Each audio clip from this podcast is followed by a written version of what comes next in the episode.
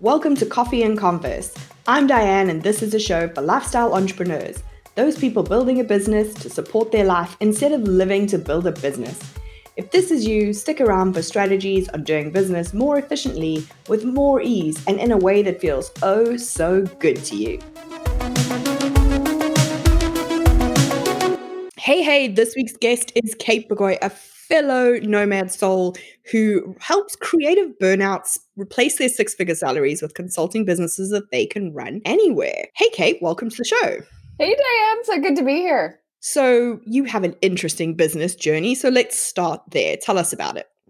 Sure. Yeah, it's a it's a long and complicated journey, but I'll try to keep it brief. Basically, I started my career uh, as a graphic designer in a Fortune 500 company and burnt out after about five years. Uh, was just a shell of a human being and miserable, and so I quit without a plan and attempted to start a freelance design business, and of course failed spectacularly, as the universe would have it. That was the best thing for me. I ended up going back and getting a master's degree, working in Silicon Valley.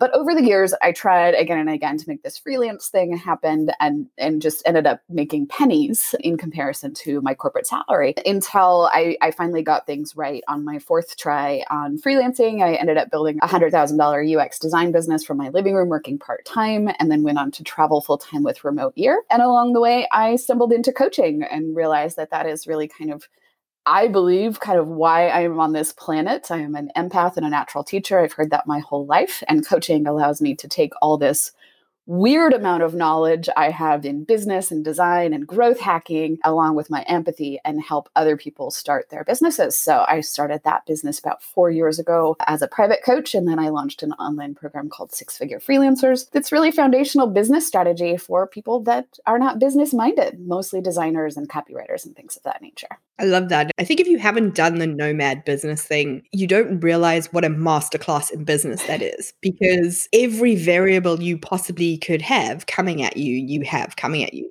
You have travel arrangements, you have spotty Wi Fi, you have noise, you have who knows what travel bug you happen to pick up that week, but you naturally learn to be so much more flexible. Yeah in business to adapt, to pivot. What do you think is the most important element in that flexibility? If somebody could just start to build one thing into their business that would make them more flexible. Oh my goodness. So I I do a lot of teaching around iterative design. You know, working in startups, you learn to launch, test, measure, validate, repeat and improve. And so that's a lot of what I teach my clients is like, don't wait for perfection to launch your website, to tell somebody about your business. Don't wait until the perfect moment or you have that clarity. You've got to be uh, adaptive, you know, put out the best that you can quickly, learn from it, and do it again. And i think it's it's about being open to trying new things. I mean one of the things that really blocks people from starting their businesses is the fear.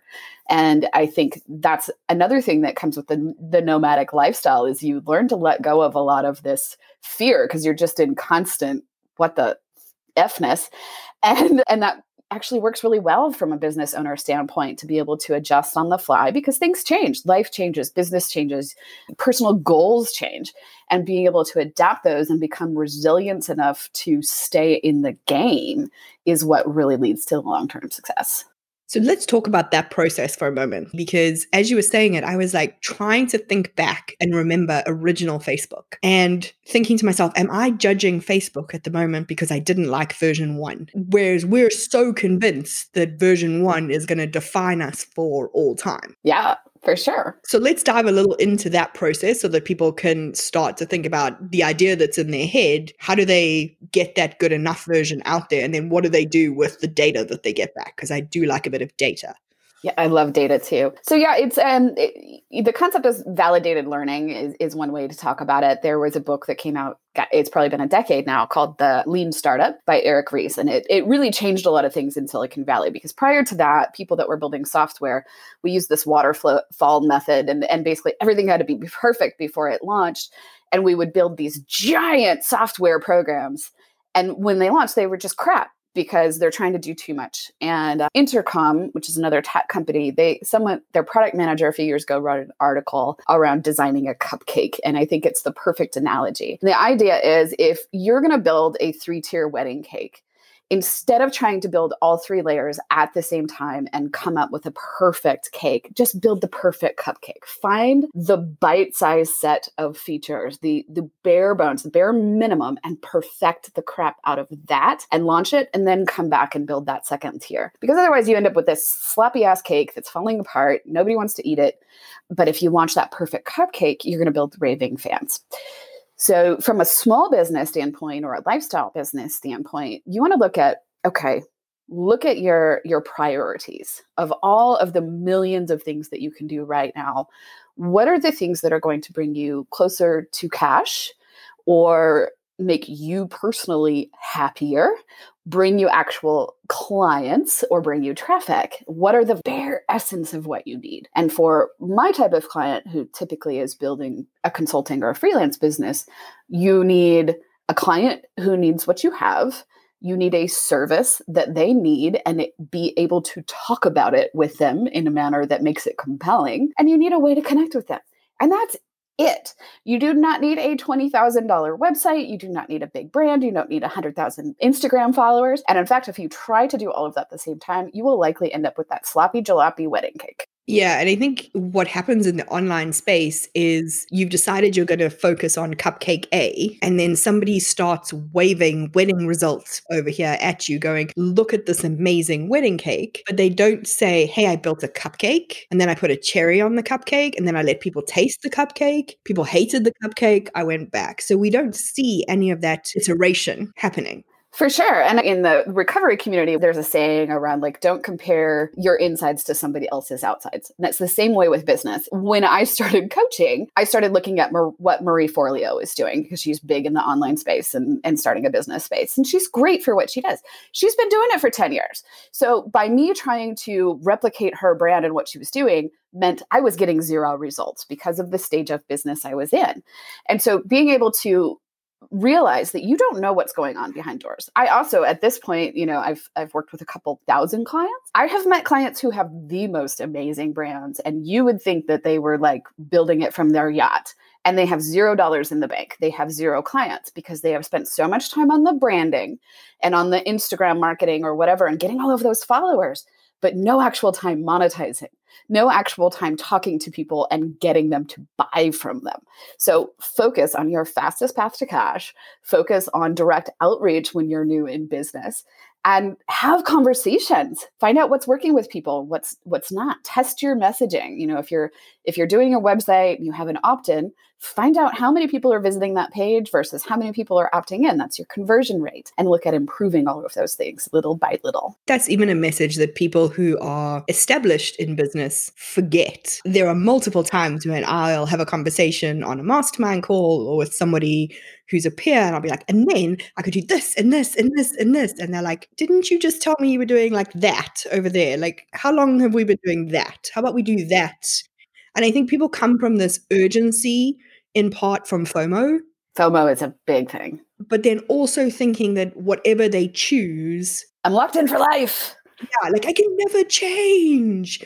And that is kind of like going on holiday, but actually thinking that you're going to live in this place for the rest of your life and having a full on panic attack, where actually you can, as long as you stick with it for a certain amount of time. What would you tell people? Like, I'm normally like a 90 day, six month kind of push it depends a, a little bit on on the idea, but yeah, generally 60 to 90 days. It, it, depends if it's a if it's just a simple marketing campaign. It might be 30 days and you get enough data where you can go, yeah, okay, so talk to 500 people and not one of them are interested in this. 30 days is enough, right? So it's more on the data side. Statistically, it's like a minimum number to look at is 30, right? That's to have a, a statistically valid uh, sample size. So whatever you're measuring, that's like the bare bones. But it really depends. And, and to your point, you know, I think as entrepreneurs, most entrepreneurs, even if they're more business oriented, we tend to be creative people. We tend to be artists and we're really good at our craft and we get excited about new things and we love the rush of creating new things, new products, new marketing campaigns. And that is actually a hindrance to us when we're running a business because we're never actually consistent with anything. We're always jumping from project to project and idea to idea. So again, it's about that prioritization of like, what is this really going to do for me? How much money will this make me if I'm consistent with it and it's effective versus jumping around from the next idea to the next social platform? And don't get me wrong, I do all of this stuff too. I am the atypical creative entrepreneur. I shoot myself in the foot constantly. I'm at a point now, four years in, where I'm basically going back to where I was three years ago because I had it right the first time. And then I got off track by listening to everybody else, by jumping on all of these things and allowing other people to influence decisions that I knew were not actually right for me. And then getting some success in these areas and going, this is not what I want. Why? no, I'm going back. I had it right the first time. And I find that true of most of my clients, and maybe you do too, that nine times out of 10, your first instinct, your first answer is the right one, your first guess. And so if somebody is listening and hears you say that, and they have that kind of feeling in the pit of their stomach and they're like yeah i have got completely off track because that's a pretty hard conversation to have with yourself to be like 3 years ago i was on the right track and to not beat yourself up for the experimentation that's happened and to turn around and kind of go back to where you were how do you deal with that from like a mindset perspective i suppose for me at this point in my life i don't really give much of a f around what other people think and i don't tend to actually in business care about what people think about me. And I think that's because I've done so much personal development work. You know, I got sober about eight and a half years ago, and I had to do a lot of personal development work to let go of my people pleasing behaviors, my desire to make other people happy instead of myself. And I think that's been really beneficial to me in that standpoint. But I'm still really hard on myself. And, and yeah, that can be challenging to go, oh, I've created a monster. And so I think the first piece is, is honoring that feeling and being like, yeah, okay, that sucks. You just, you, you spent a lot of time working on things and now you've realized though that this is not right for you which means you're one step closer to what is and then you can move forward from there and say okay now I know one thing that is just not going to work for me. This is just not what I want. And so I'm able to focus more on what I want. And so looking at the learning, I think is really important in this sort of situation and realizing that like this was not work that was wasted per se. You may not have gotten the results. You may have to take a step step back in certain areas but you have learned things through this process. You have learned a hundred things that have not worked which means you're that much closer to finding what does. You have learned more about what you want what your personal desires are and where your strengths are. Like you can look at what you've been doing over the last couple of years that have driven you to this point where you've got the pit in the stomach and you know you're off track what got you there? And you can evaluate that and you can learn from that and go oh well it all started when you know so and so said i should be doing this and even though every bone in my body said no i shouldn't i did it anyway because i wanted to please them. I wanted um, a congratulations i wanted a pat on the back or because my ego said I need 100,000 followers on Instagram. I followed that track instead of doing what was right for the business. It's an interesting moment where people have that realization. I feel like almost the immediate second emotion is some kind of shame that I've allowed this to happen to myself. And then you start beating yourself up. But if you're talking to that mentor who's told you that you need to do this, like, mm, webinar that feels ick to you to sell this program that feels ick to you and actually you just want to go back to coaching one to one, you're not going to get as objective a feedback probably. So how do you choose who you take that advice from? That is such a loaded question. And it, it's so good because it's true. And I, and I talk to my clients around this all the time of like, even little things like, you know, if you go on Facebook, you go into any uh, entrepreneur group, you will see hundreds of uh, mostly women really talking about, oh, I talked this over with my partner and he told me I'll never be successful. I told my mom and she asked me what the point was. Like, your family is not somebody you should be talking to your business about unless they are running a business like you want to do. So, that's first thing is ask yourself, is this somebody who has what I want? Right? Is this somebody running the business, living the lifestyle that I want to live? If you can't find somebody that maybe has exactly what you want, then the next back is is this somebody that I really trust to listen to me openly and not put their personal opinions into the feedback? Right? Is this just a sounding board? Being able to tell somebody that is objective and say, look, I don't need your feedback. I don't need your opinion. I just need somebody else to hear this. So could you listen to me for 10 minutes while I rant about the mess that I have made for myself? Yeah, I think that's super powerful is having that boundary with somebody before you start. And I think women are particularly bad at putting that boundary there. You know, if you can't find somebody that you feel comfortable talking to, or like me, you're introverted, just writing it down can be really beneficial. In fact, these days, that's probably, I do that a lot more than I do talk to anybody else about what's going on in my business. I keep a journal. Um, I keep a notebook and I allow myself to free write. And sometimes I'll I'll write back to myself with what's the answer here? Like you know i will write down okay i'm frustrated because xyz and then i will write myself a question like so what would this look like if it were easy? What would this look like if it was an alignment for me? How would i feel if x?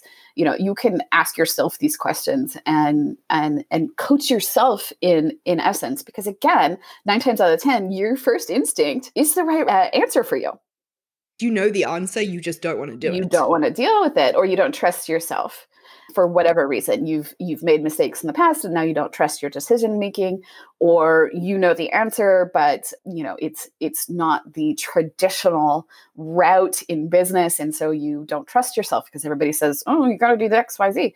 the truth is there there's no one single way to be successful there is no there are literally millions of ways for you to start and grow a business. Millions and millions of ways. None of them are wrong unless they're wrong for you. So, the best way to start and move forward is to do things that are more in alignment with you and your strengths and to be clear on what you want. We're so busy trying to build a successful business that we often don't stop to go, is this a business that I'm excited to run? A lot of people go into business kind of blindly they don't spend the time to really think deeply around why they're going business. Simon, Simon Sinek, why? Go watch the TED Talk, buy the book if you haven't, and understand that your personal why is the vision that's going to drive your business. The, the actions that you take are going to be based on that why, whether you know it or not. And sometimes those things sneak up on you. But so that's why with my clients, one of the first things I have them do is sit down and ask themselves what they really want this for. Let's pretend it's a perfect day scenario. Everything from this point forward, you just you can't do anything wrong. You're gonna get the results that you want. What does that really look like for you in five years? Are you still working at home from your PJs the way that I do? That is what I want. That is why I started my business. Or are you running a global corporation with 7,000 employees? There's no wrong answer here, except the one that isn't in alignment with you. Because if you're introverted like me, you probably don't want to run a 500 person company. Get clear on what your values are and why you're going into this business because building a business is not easy. It can be simple, but that does not mean it's easy. And the biggest battle is what happens between your ears that can make or break you as a business owner, as a founder. And it's hard work. You've got to constantly be looking out for that mind trash that's keeping you making these bad decisions, trying to please other people instead of yourself, or following the latest trends or whatever that that's all mindset work. And that's your biggest challenge for most entrepreneurs. I'll tell a, a, personal story from my experience. Year or two into my coaching business, I found myself pretty burnout because, as I said at the beginning, I was taking all of these actions to build this huge brand and not actually doing the work to get clients. And so here I was traveling the world nomadically. I'm freaking exhausted because I'm in a new country every month and dealing with all of that. And I had GRD, all sorts of stuff and I'm going broke. Like I ate through my savings pretty quickly. And that was partly because I burnt down my freelance business and started this coaching business because I'm an all in person. Hindsight, not a good idea. So here I was a year later after having a great first year in business, struggling to just eat. And I was in Barcelona at the time and got connected to a woman through a friend and we were talking about it and she she's run her own business and had a lot of dealings as well. And she said, "You know, sometimes the most compassionate thing you can do for yourself and your business is to take on a part-time job that supports you." And it lifted the shame of where I was when she told me that. And I went back and I took on a couple of design clients. And it made all of the difference in the world by bringing in that income and going, oh, I'm not scrambling anymore to find clients because I have money to take care of myself. I was able to make much better decisions in the coaching business and serve my clients better and actually get clients because I had the energy to do so and I wasn't just in survival mode. So take yourself out of survival mode before you make these big decisions. I want to like ended on that kind of mic drop. So mm. I want to finish with a couple of questions for my guests. What is the number one lifestyle boundary you have for your business?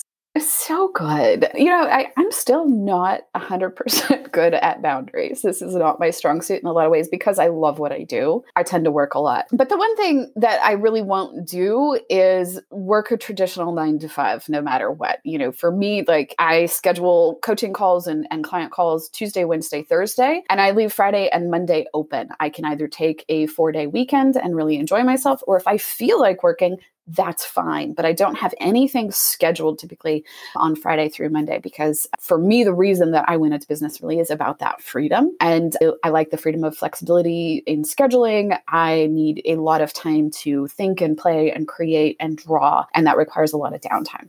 So I don't overschedule. Yeah, I'm very similar. I'll still probably potentially do some work on those days, but I can't cope with calls on a Monday. It just makes stressy the whole weekend. Like that's my number one cure for the Sunday night scaries is not to have calls on Monday. And finally, what's the worst piece of cookie cutter advice you've ever had as a lifestyle entrepreneur? Even harder question. I, I think the the worst piece of cookie cutter advice is a really common one, which is like just just be authentic and and show up and you know post quote cards on social media was one of one of my coaches. That was literally his marketing strategy was just post post quote cards on Twitter and you'll be fine. Posting and praying is not a strategy for growing your business. I think also like that kind of advice when someone says to you like be authentic it falls into that boundary of advice that sounds really good, but explain to me what the steps are. You've just told someone to be something that is A, incredibly hard to do without a whole bunch of mindset work, usually, and B, has zero way to measure any progress or any step or like am i being more authentic? And it's it's not a strategy. Like don't get me wrong I, I absolutely believe you should be authentic. You should be vulnerable. You should be you. You should embrace your flaws have verbal diarrhea whatever but that is not a strategy for growing your business. Just being authentic and what is it? Do, do what you love and the work will come. It's very rare that that is true. There are occasionally people that are those one in a million long shot people that show up and post a single post on social media and suddenly have dozens and dozens of clients but that is typically not how it works in business. You do need actually a strategy, a plan, a vision, and some action steps that are consistent. Just being authentic and sitting on your meditation pillow every day is not going to necessarily bring you clients. You still have to take the action what is the best place for people to carry on the conversation with you? Because I'm sure the advice that you have given is going to really resonate with some people and they are going to want to continue chatting to you about it or to ask you questions. Yeah, the best place to connect with me would be either my website, katebagoy.com. You can go to the work with me page and, and fill out a form to learn more about my actual programs. Um, or you're welcome to connect with me on Instagram or Twitter. I'm K Bagoy on either. That's the letter K, B A G O Y. Awesome. Thank you so much. This has been a thoroughly enjoyable conversation as usual. It's wonderful to catch up. You as well. Thanks so much for having me on, Diane. You are a delight as always. If you enjoyed this week's episode, please head to iTunes to subscribe and leave us a review.